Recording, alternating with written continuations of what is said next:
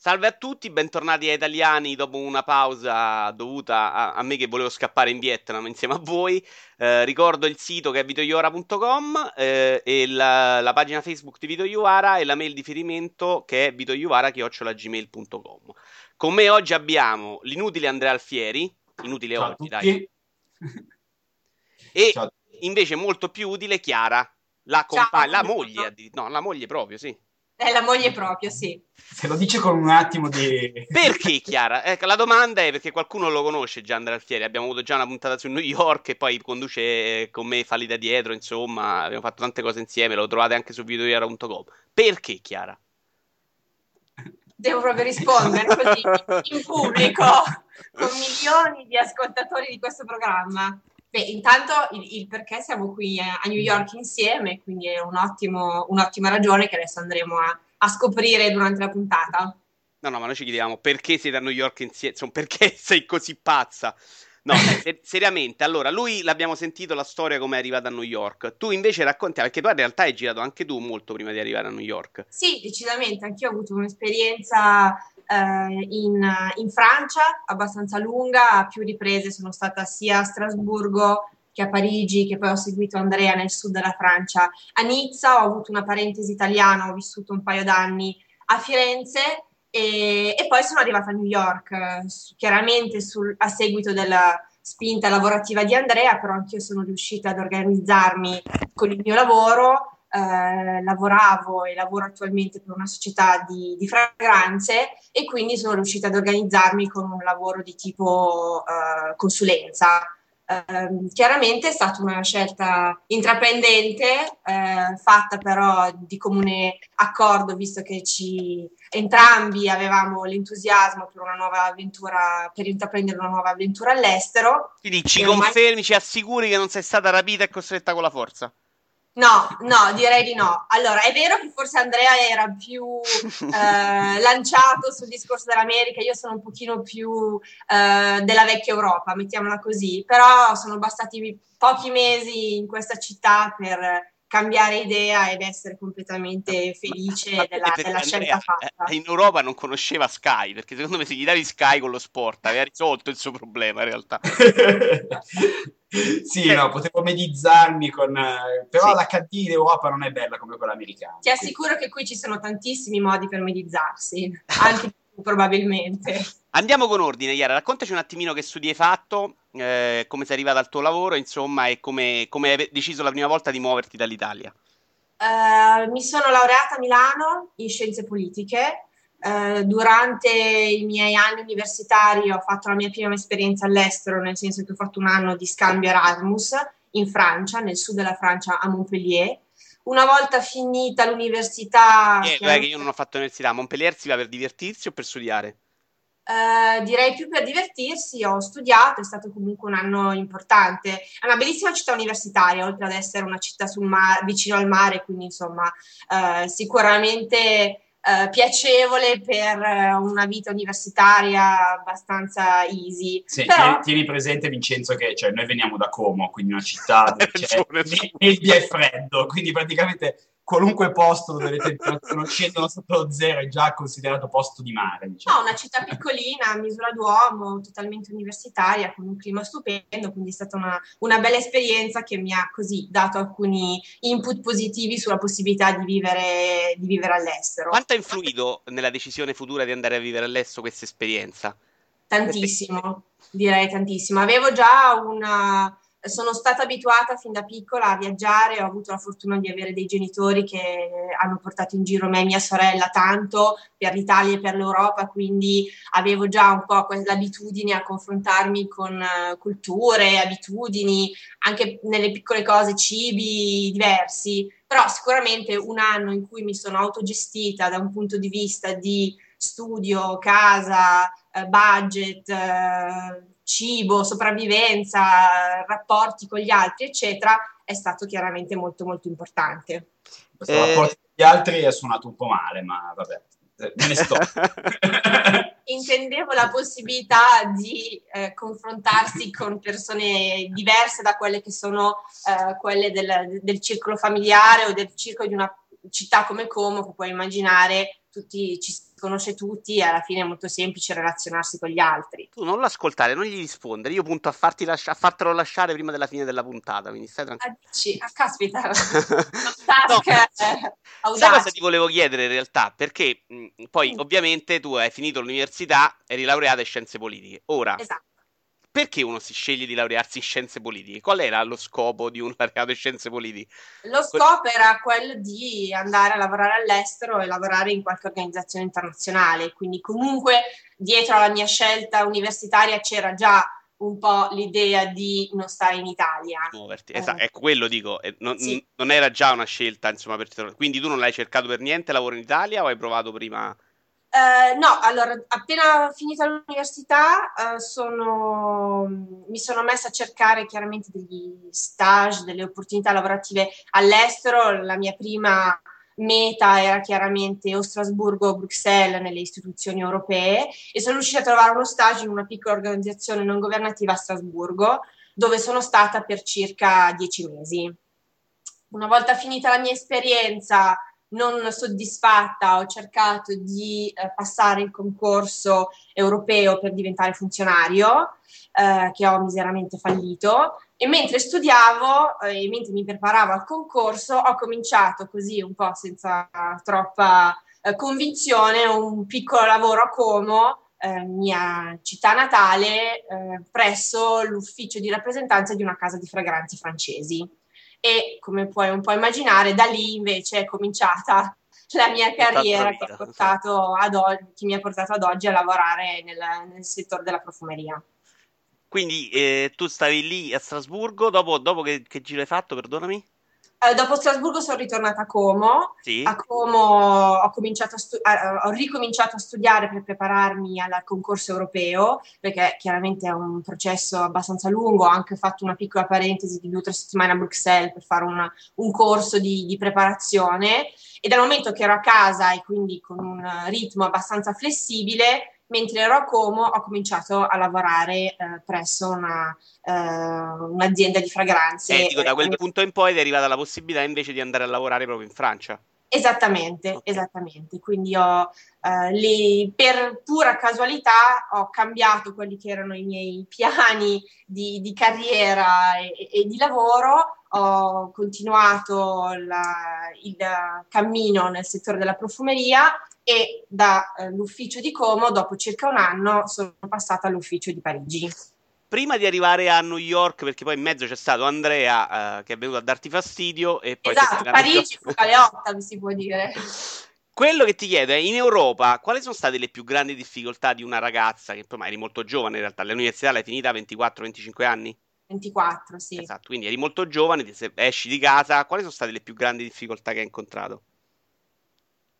Ma ti dirò che grosse difficoltà non le ho incontrate. Adesso non, non so se perché sono stata io fortunata o forse ho anche un'attitudine abbastanza aperta, dinamica, flessibile. Eh, però la mia, eh, come dire, la mia capacità di adattamento è abbastanza alta, quindi non ho avuto delle grossissime difficoltà, se non forse per quanto riguarda la parentesi di Parigi, la, la possibilità di relazionarsi con la, con la gente parigina.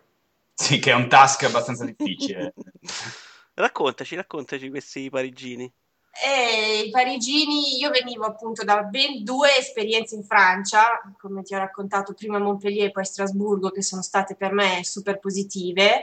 Arrivo a Parigi, quindi non completamente a digiuno dalla possibilità di avere, di incontrare gente diversa, di relazionarsi con la cultura francese ed è stato comunque abbastanza uno shock perché non, non era tutto quello che io mi, mi aspettavo che fosse. È una città che sicuramente offre molto, ma che ha una grossissima chiusura nei confronti delle persone che non sono di Parigi, neanche che non sono francesi ma che sì, non infatti, sono in realtà questa cosa è vera, in realtà anche i francesi odiano i parigini. Sì. Infatti è una cosa che volevo dirti, cioè se tu ti muovi in qualunque posizione nella Francia al di fuori di Parigi, ma basta andare anche a Orléans che ha un'ora e mezza di macchina, tutti insultano i parigini con, con ferocia, quindi non è, non è, una cosa nostra da, da, da stranieri. Tu ci stai dando fastidio, scusami Andrea, quanto sei stato anche a lavorare a Parigi? Scusami? No, no, Andrea, dico, visto che ci ah. sta dando fastidio interrompendoci, eh, stai, sei stato anche a lavorare a Parigi tu? Io ho lavorato quattro anni e mezzo a Parigi. Ah, caspita, quindi potremmo fare dopo in futuro anche una puntata su Parigi, con tutti e due. Vabbè, avremo un sacco di cose da raccontare, quello sicuro. Caspita. Eh, arrivato a questo punto, Chiara, c'è stata però la, la scelta, secondo me, più fa- faticosa e importante della tua vita, che è stata quella di andare a New York senza un posto di lavoro magari più, come dire, più sicuro. Sì, eh, com- sì, una scelta faticosa, ma anche una tu scelta... quando sei andata a New York eri assunta ancora con questa società, facevi ancora All... la consulente esterna? No, allora, quando sono partita per New York, in realtà ero nel frattempo rientrata in Italia perché ho chiuso la mia parentesi parigina nel 2008 e mi sono trasferita a Firenze dove ho lavorato eh, quasi due anni per una mh, ditta italiana sempre nel campo della profumeria. Quindi io all'epoca ero assunta con un contratto a tempo indeterminato e vivevo a Firenze. Quando Andrea mi ha comunicato questa notizia esplosiva della possibilità di trasferirsi a New York, chiaramente ero molto combattuta tra la eh, possibilità di continuare una vita più tranquilla, comunque con un lavoro e una situazione relativamente stabile e però riuscire a fare il grande salto e dire quando ci ricapita più la possibilità di andare a New York, eh, ancora giovani come coppia, senza una famiglia, quindi intendo senza dei figli che sicuramente avrebbero condizionato una scelta del genere.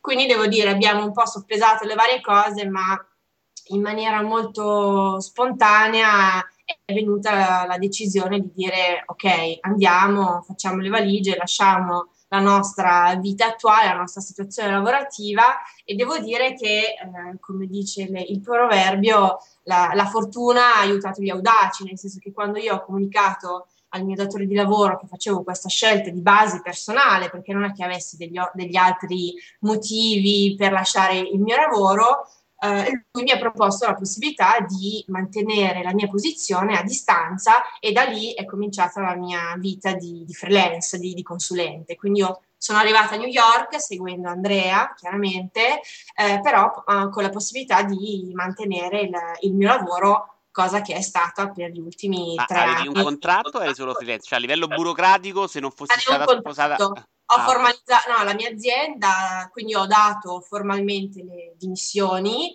come dipendente di questa azienda e a partire dall'anno successivo eh, mi, hanno fa- mi, hanno proposto un contratto di consulenza per cui io lavoravo sulla base di progetti che di volta in volta venivano concordati con, uh, con la squadra marketing. Quindi la tua permanenza non era legata ad Andrea, ecco. Scusami? La tua permanenza, dico, non era legata ad Andrea la mia permanenza in America, esatto. Negli Stati Uniti? Esatto. No, in, que- in, quel caso sì, eh, perché praticamente eh, per avere un visto qui negli Stati Uniti devi, devi avere un'azienda che ti sponsorizzi. Eh, poi se sei sposato hai la possibilità eh, di attaccarti diciamo, al visto del, del, coniuge.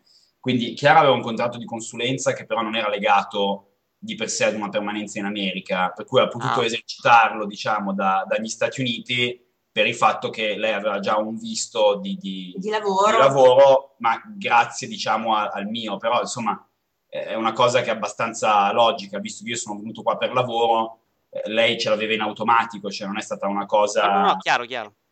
Quindi, insomma, per rispondere alla tua domanda iniziale di apertura della puntata, ho sposato Andrea per interesse. lo sai che non lo volevo dire io, me lo sono tenuto. Dico no, dai, sembrava brutto. Senti, adesso faccio una domanda invece difficile ad Andrea, visto che di lui, della, di, di, New York, che è innamorato, lo sappiamo, ce n'ha già parlato, insomma. Dopo, adesso quant'è che state lì già? Due anni? Tre anni e Ehi, tre mesi ormai. Sì, sì. Avete cambiato casa, vi siete allontanati un po' dal centro, se non sbaglio, vero? Certo, sì, sì esatto. Eh, metteresti su famiglia New York barra Stati Uniti? A me, eh, guarda, ehm, qui mi pare che ne avessimo parlato probabilmente già nella, nella puntata su New York. Eh, L'America è un paese che mh, premia molto le, le, persone produttive, quindi sostanzialmente giovani con un lavoro, e penalizza moltissimo invece le persone improduttive, cioè bambini e vecchi in buona sostanza. Eh, per cui qui avere dei figli è molto più costoso rispetto che in Europa. eh, a partire però diciamo dall'età in cui... Della scolarizzazione. Della scolarizzazione. Perché? Perché qui le scuole, se uno vuole mandare un figlio ad una scuola decente, deve spendere delle cifre pazzesche. Stiamo parlando per delle scuole medie a New York, delle buone scuole medie possono costare anche 30.000 dollari l'anno. Per cui è chiaro che, eh, diciamo, a partire dal momento in cui uno ha dei figli che hanno 7-8 anni, o è veramente una persona molto benestante, o altrimenti non riesce a dare alla famiglia un, un futuro, diciamo, paragonabile a quello che potrebbe dare un medio borghese in Europa. Per cui sicuramente una famiglia qui la faremmo senza problemi con figli piccoli.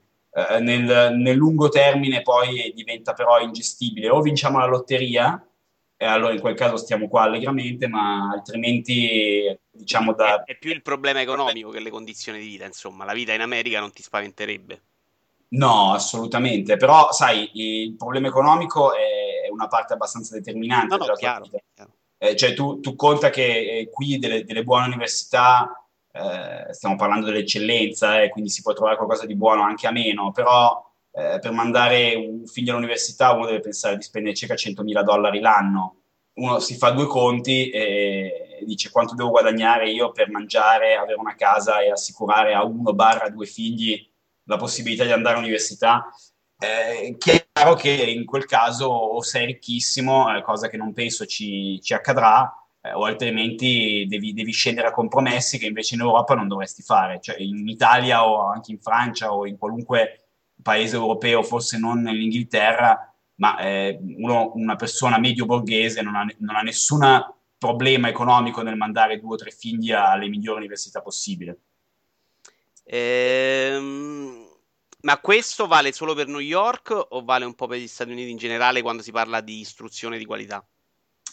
Eh, è un problema abbastanza generalizzato. Ci sono eh, delle università pubbliche ottime, eh, ma sono poche e eh, c'è ovviamente una competizione per entrare pazzesca, perché naturalmente eh, tutte le persone che, che, che, che pos- potendo scegliere andrebbero tutti in quelle pubbliche buone, capisci? Eh certo. Per cui di solito ci sono cose incredibili, tipo mille posti e 15.000 applicanti, insomma, abbastanza difficile. Gli giro la domanda anche a Chiara, però, perché ma più che discorso economico, mi interessava proprio un discorso di vita, insomma, di serenità. Insomma, New York non si vedono bambini, tra l'altro, quindi Manhattan è proprio, probabilmente no, non ce ne sono per altri motivi, insomma, è proprio una zona commerciale, no? Però eh, far crescere un bambino poi in, con, quella, con, quel caos, con quel tipo di vita, insomma, quel, quel, quelle paure del, della, dell'America, insomma, no? Siamo sempre allora, in un paese. Mi è preceduta, nel senso che io uh, concordo in pieno con quello che ha detto, ha, ha detto Andrea, perché insomma. Non te ne vergognare, però.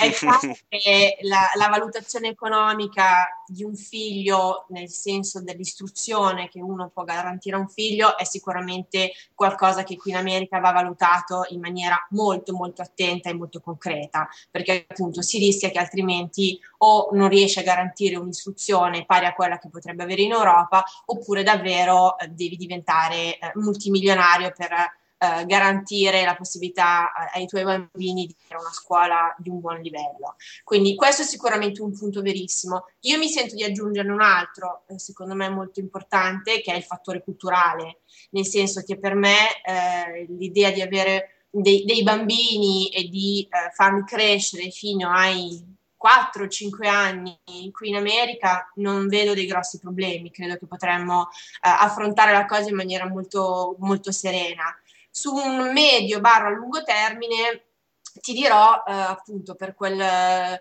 quel, per quel piccolo eh, segmento ancora un po' di, di filo europeismo che, che, ho insito in me molto forte, mi piacerebbe che i miei figli potessero avere eh, l'educazione, usufruire della cultura comunque che abbiamo in Italia, in Francia, parlo dell'Europa in generale perché è una cosa che va detta, comunque anche noi adesso con gli amici che ci siamo fatti qui a New York è abbastanza tangibile la differenza che c'è in termini di valori, di cultura, di approccio alle cose, a, a, a quello a cui si dà importanza, quindi non vorrei che eh, i, miei, i miei figli crescessero con una visione troppo pragmatica o un po' superficiale che alcune volte noi riscontriamo nei giovani americani con i quali entriamo, siamo entrati in contatto in questi anni. Sì, ecco, per, per aggiungere qualcosa, diciamo che eh, appunto, sai quanto adori io l'America, però diciamo lo, lo, stereotipo dell'americano un po' superficialotto no, non è come tutti gli stereotipi è basato, no, su, è basato su, cose, su cose vere quindi questo sicuramente da un punto di vista pratico invece eh, Vincenzo cioè parlando proprio del, diciamo, del giorno per giorno ehm, qui a Manhattan non ci sono bambini ma per il semplice anche qui nuovamente per una questione puramente economica il costo delle case è talmente incredibile che di solito le persone vengono a Manhattan quando sono giovani per lavoro, per divertirsi, eccetera, perché è un posto che offre moltissimo. Poi di solito quando fanno dei figli si spostano in New Jersey piuttosto che in Queens, cioè quei posti, diciamo, limitrofi. Uh-huh. E lì, devo dire, eh, la, cosa è, la vita è molto più a misura d'uomo, cioè ricorda in qualche modo, eh, pur diciamo con una logistica un po' diversa, degli spazi più ampi, si fa tutto in macchina, quello che vuoi, però ricorda un po' di più la vita, diciamo, di, di paese, di paese o di provincia italiana. C'è tanto verde, eh, sono posti dove uno può lasciare la, la, la porta senza, senza, chiuderla la sera, non ci sono problemi di criminalità. Lo dice uno che fa porte blindate, grazie a Dio non ce ne sono di posti così, però. Eh. no, no, però eh, si può fare allontanandosi, diciamo, l'equivalente di un 45 minuti, un'ora di treno. Sì da, da, Manhattan si possono trovare posti in Connecticut, in, in, New Jersey, eccetera, dove c'è tanto verde, la classica insomma cosa un po' da, da, da telefilm americano, no? la casetta con la staccionata e i bambini che ridono e zampettano nel giardino. Ecco. Quindi eh, da questo punto di vista probabilmente è più facile trovare una vita a misura di bambino in, in area New York che non in area Milano dove eh, li fai giocare nella nebbia i bambini. e, ehm, Chiara, invece ti chiedo, dal punto di vista dei divertimenti, dopo, conoscendovi un po', do per scontato che insomma no, non siete una coppia che andate cercando discoteche e no, pub alle 4 no, di mattina. Posso fornirti più facilmente dei nomi di ristoranti, ma se mi chiedi un club a New York ho grossissime difficoltà a darti qualche suggerimento. Quindi come la siete cavata, insomma, a parte il cibo, insomma, con musei, che lì è veramente una roba esagerata. Dico sì, noi abbiamo puntato molto al, al, fattore cibo, vabbè, come un po' sai, perché conosci bene Andrea, Andrea è un amante del cibo, eh, ma nel senso anche che ama cucinare, ama avere gente a casa. Io mi trovo molto in linea con questa sua attitudine, quindi grossa parte dei nostri weekend eh, spesso consiste nell'invitare gente, cucinare, abbiamo comunque molto il valore della condivisione, del sedersi a tavola attorno a, un buon piatto preparato per, per chiacchierare e, e, passare del tempo insieme. Sicuramente questo deve essere mh, mixato nelle giuste proporzioni con la possibilità di uscire, perché New York è anche l'uscita, la scoperta di ristoranti, di posti nuovi. Noi durante i primi due anni in cui vivevamo in una zona molto centrale, in cui eravamo veramente a 10 minuti, un quarto d'ora a piedi da un sacco di, eh, locali, ristoranti, bar, eccetera, è chiaro che ti devi anche quasi un po' forzare ad uscire, ad accettare inviti, a dire di sì, perché comunque New York e la gente di New York si conosce e si scopre anche eh, in questo modo. Quindi sicuramente il, l'uscita al ristorante, il brunch la domenica, eh, l'happy hour il venerdì o, o il sabato nel, in tardo pomeriggio sono degli appuntamenti sociali che di tanto in tanto vanno fatti con il giusto entusiasmo proprio per conoscere una parte della città e una parte di New York. Sì, ecco, comunque questa cosa che può interessare magari a, agli italiani, eh, New York e gli americani in generale sono meno eh, rispetto a noi e agli spagnoli, sono meno persone da discoteca sì. e sono più persone da bar cioè eh, la, diciamo, l'uscita tradizionale di un americano è dopo il lavoro al pub a ridere e scherzare, si tirano le 10 e si arriva a casa, oppure la domenica al brunch, oppure la domenica si va al bar a vedere le partite di football quando è stagione di football e ci sono 3.000 persone. Uh, chiaramente, ovviamente a New York ci sono anche i club, uno se vuole fare le 7 del mattino a New York può farlo, penso perché io non l'ho mai fatto, però eh, no, scherzo, ma si, si, può fare, si può fare assolutamente. Eh, però appunto ne discutevamo anche l'altra volta, New York è veramente una città un po' strana in, in America perché offre un po' di tutto e veramente dal punto di vista dei divertimenti non, non, non c'è, cioè l'unico limite è, è, quello che uno ha voglia di fare. Ecco. Chiara, eh, Andrea ha svoltato trovando lo sport americano, no? Uh, ovviamente ha trovato da qui che c'era solo calcio in un posto dove ce ne sono 22, quindi immagino che molte serate si impegni in questo modo. Come hai risolto tu invece eh, la, eh, come alternativa? Ecco, o sei diventata anche tu un'appassionata di hockey, per dire? Beh, intanto mi sono scoperta un'appassionata di basket, incredibilmente. Devo dire, tanto il football eh, ancora ad oggi non lo colgo e non riesco assolutamente a seguire la logica del gioco.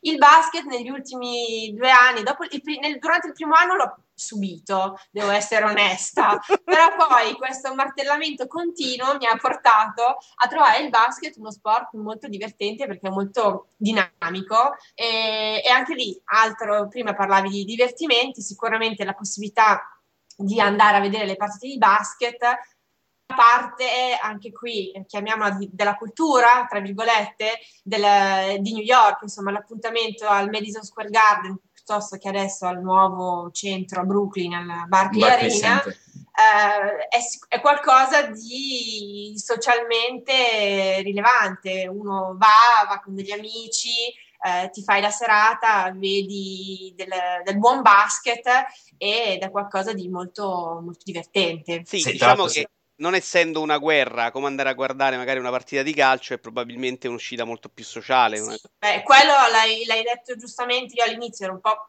preoccupata, nel senso che avevo così i ricordi del, dell'idea di andare allo stadio in Italia, eh, quindi pensavo che ne so di dover arrivare un'ora prima piuttosto che di dover stare attenta o di lasciare a casa la borsa e invece andare al Madison Square Garden è come andare al cinema arrivi, eh, entri senza problemi, ci sono chiaramente dei controlli di sicurezza, ma tutto nella norma, e poi è proprio una serata di entertainment, perché al di là della, della partita, del gioco in sé, ci sono gli intervalli, c'è lo spettacolino, c'è, hai la possibilità di mangiare, la gente spesso ha voglia di attaccare il bottone, quindi comunque chiacchieri con la gente che hai davanti eh, o dietro accanto a te. Sì, ci sono anche le ballerine fighe, cioè è una cosa bellissima. Certo, che tu non guardi però Andrea, che io sappia. Tacchetti e cheerleaders. No, io no, io sono, sono interessato a, alle magliette che lanciano. Non Guarda, guardo... lui mi manda gli articoli per videoiora.com sul basket e mi dice assolutamente non mettere le foto delle ballerine perché a me non interessano, poi insiste Andrea. Esatto. Sono io lo devo forzare. C'è lo stacchetto, lui va in bagno o si copre il, o si co- dice che va a prendere una birra e sparisce. Quindi... Toccandosi. cioè, davanti a tutti. Senti Andrea, invece, chiudo l'ultima domanda per te, dopo chiamo invece a Chiara un consiglio per i ragazzi, quindi comincia a prepararti. Eh, hai qualche episodio da raccontarci strano, insomma, sulla sanità, sulla burocrazia, su cose strane che qui non avresti mai trovato, nel bene o nel male? Uh, no, guarda, per, per, eh, per legarmi a quello, che, a quello, che, stava dicendo Chiara prima, ehm, noi abbiamo avuto un, un, un, momento di grande stupore europeo eh, quando lei ha dovuto iniziare la sua diciamo, carriera di consulente qui negli Stati Uniti, nel senso che noi abituati, sai, al, all'Italia, ma anche in Europa è abbastanza più complicato, non come in Italia, però eh, anche in Francia è piuttosto complesso eh, mi disse Andrea, io adesso devo iniziare a fare la freelancer, eh, se riesci informati al lavoro con le persone che, che conosci, cosa devo fare, sai, l'equivalente di aprire la partita IVA, eh, cominciare a pagare gli acconti dell'IVA, fare una cosa piuttosto che l'altra. E eh, io ho, ho, fatto la stessa, proprio la domanda, cosa deve fare mia moglie eh, per, per, per cominciare a lavorare da sola, e, e, tutti mi guardavano stupefatto e, stupefatti e non capivano che cosa io gli stessi chiedendo effettivamente. Per cui andando un po' nel dettaglio, un giorno ho detto: No, ma allora hai presente che quando tu fai il freelancer devi fatturare? Ok, cosa devi fare? Allora, un, un mio collega mi ha scritto: Eh, ce l'hai Word a casa? Fattura. cioè, praticamente Qui in America per iniziare un'attività di freelance tu devi avere un computer con Word e basta. Scrivi fattura, importo, Chiara piuttosto che Andrea, motivo, basta, finito. E poi lo dichiari alla fine. E poi lo dichiari, basta. Quindi ecco, questa è una cosa che ehm, è indice, diciamo, di, di, abbiamo parlato, tra virgolette, male del, dell'approccio semplicistico che hanno alle volte gli americani questo è uno di quei casi in cui veramente eh, invece si vede l'aspetto positivo di questo loro approccio sempliciotto. Che poi tra l'altro cioè, so, sono severi in, sull'argomento. Eh. Noi che non, che non, siamo affatto severi siamo all'incrocio telematico eh, con confronto informatico. Ecco, quindi... No, ma eh, il bello è che poi qui è tutto semplicissimo. Poi però, eh, questa è una cosa, ecco, mh, mm, questa è una cosa che io mi sento di, di, dare come consiglio a chiunque volesse venire in America o, o sta in America. In America si può vivere benissimo e con lo Stato americano non ci sarà mai nessun problema, a meno che non si faccia casino con due cose. La prima è l'immigration, anche se poi in realtà uno può rimanere illegale anche per vent'anni, però se ti beccano sei fottuto. E l'altra sono le tasse. Cioè, in America dichiarare le tasse è facilissimo, lo Stato non rompe le palle su niente, se però tu fai una cazzata ed evadi di un centesimo, sei finito. Cioè, è, che è una cosa bellissima, perché io sono, sono per d'accordo. pagare le tasse in modo giusto, Stato che non mi rompe le palle, però poi ai ladri, insomma, si tagliano le palle. Quindi eh, anche loro fanno controlli a campione, eccetera, però eh, l'approccio è, è molto, molto, diverso rispetto, rispetto, all'Europa in cui tu di solito devi, devi provare la tua innocenza Qui invece di solito la, quello che accade è che ricevi una lettera, a me non è mai successo, ma così mi dicono i miei, i miei colleghi, ricevi una richiesta di chiarimento da parte, diciamo, del, si chiama IRS, l'Istituto delle Tasse americano, ti dicono guarda c'è questa cosa che non ci torna, ci puoi per piacere spiegare meglio. E nel 99% dei casi, eh, anzi nel, nel, quasi nel 100% dei casi, se uno ha fatto tutto onestamente, basta mandargli una lettera in cui si spiega il perché di, di quello che stanno richiedendo e la cosa finisce lì. Sì, sì, c'è, c'è, anche da dire che da noi bisogna dimostrare l'innocenza per il semplice fatto che siamo tutti colpevoli, però magari ci, ne parliamo un'altra volta. Chiara, eh, a fronte delle tue eh, esperienze molteplici, insomma, cosa ti senti dire a un ragazzo italiano, un ragazzo, una ragazza anche italiana oggi che deve prendere questa decisione finita l'università, se provare a muoversi alla cieca o sperare eh, nell'Italia? Domanda difficile. Allora, su come impulsivamente direi di fare un tentativo all'estero non perché uno debba per forza riempirsi la bocca e poter dire in un futuro ah io ho fatto questo e quest'altro, perché poi, come dire, siamo tutti diversi e c'è gente che magari ha fatto un'esperienza all'estero, l'ha finita, se ne torna in Italia, ha una sua vita, un suo tran tran tranquilli e nessuno assolutamente lo giudica per questo. Però credo che professionalmente, ma soprattutto da un punto di vista di crescita personale, una, uh, un'esperienza all'estero è qualcosa che ha un valore inestimabile, che sia all'interno di un'esperienza universitaria, che sia uno stage appena finito l'università italiana o che sia invece un progetto più a lungo termine di, di lavoro stabile. Certo, bisogna partire con uh, una grossa dose di flessibilità, una grossa dose di entusiasmo, di pazienza, perché appunto io prima ti ho detto che non ho incontrato dei grossi problemi perché non li ho mai soppesati come tali, però è chiaro che se un italiano abituato ad avere determinate cose sempre pronte, belle fatte a casa o a parlare solo con un certo tipo di persone, eh, poi si ritrova all'estero e chiaramente viene a raccontarti che non trova nessuno di simpatico oppure che andare a fare la laundry nei... che, non, che non c'è nessuna madre che ti fa la lavatrice, eh, potrebbe essere considerato che andare a fare le lavatrici nelle laundry comuni è un incubo. Sono d'accordo, lo puoi considerare come tale la prima la seconda volta, dopo deve diventare un, una routine, un, un, come dire, un un qualcosa che fa parte della, della, tua vita quotidiana e che non va assolutamente a eh, impattare con quella che è l'esperienza e, e, i valori e cosa ne trai mentre sei, mentre sei all'estero. Quindi bisogna un po' lasciarsi dietro, e, e lo dico mia 100%, dalla mia 100% italianità, lasciarsi un po' dietro quello che ci trasciniamo da, dall'essere italiani coccolati, dal nostro, dalla nostra idea di famiglia, dalla nostra idea di avere appunto le cose pronte, una dose un po' di intraprendenza, di spirito di, spirito di adattamento e, e via, insomma. Ah, più, più, che altro, eh, io e Chiara siamo molto allineati su, su, su questa cosa. Eh, se uno va a fare un'esperienza all'estero, se non gli piace può sempre tornare. Eh, male che vada, ha imparato che un'esperienza all'estero non gli interessa. Cioè, eh, in realtà, per un ragazzo giovane non c'è nessun, eh, non vedo nessuna possibilità negativa del provare a fare. Cioè, è solo un'opportunità. Eh, se, se, poi non ti piace, uno torna a casa, benissimo, siamo tutti felici, capisci? Però magari uno all'estero scopre qualcosa che invece gli interessa. Quindi per questo non vedo perché no, ecco, più che perché sì, eh, eh, non vedo perché no, c'è solo da guadagnarci a provarci. Va benissimo, io vi ringrazio. Eh, ovviamente ci sentiremo sicuramente per parlare di Parigi a questo punto, visto che c'è stata anche Andrea un po' a sorpresa.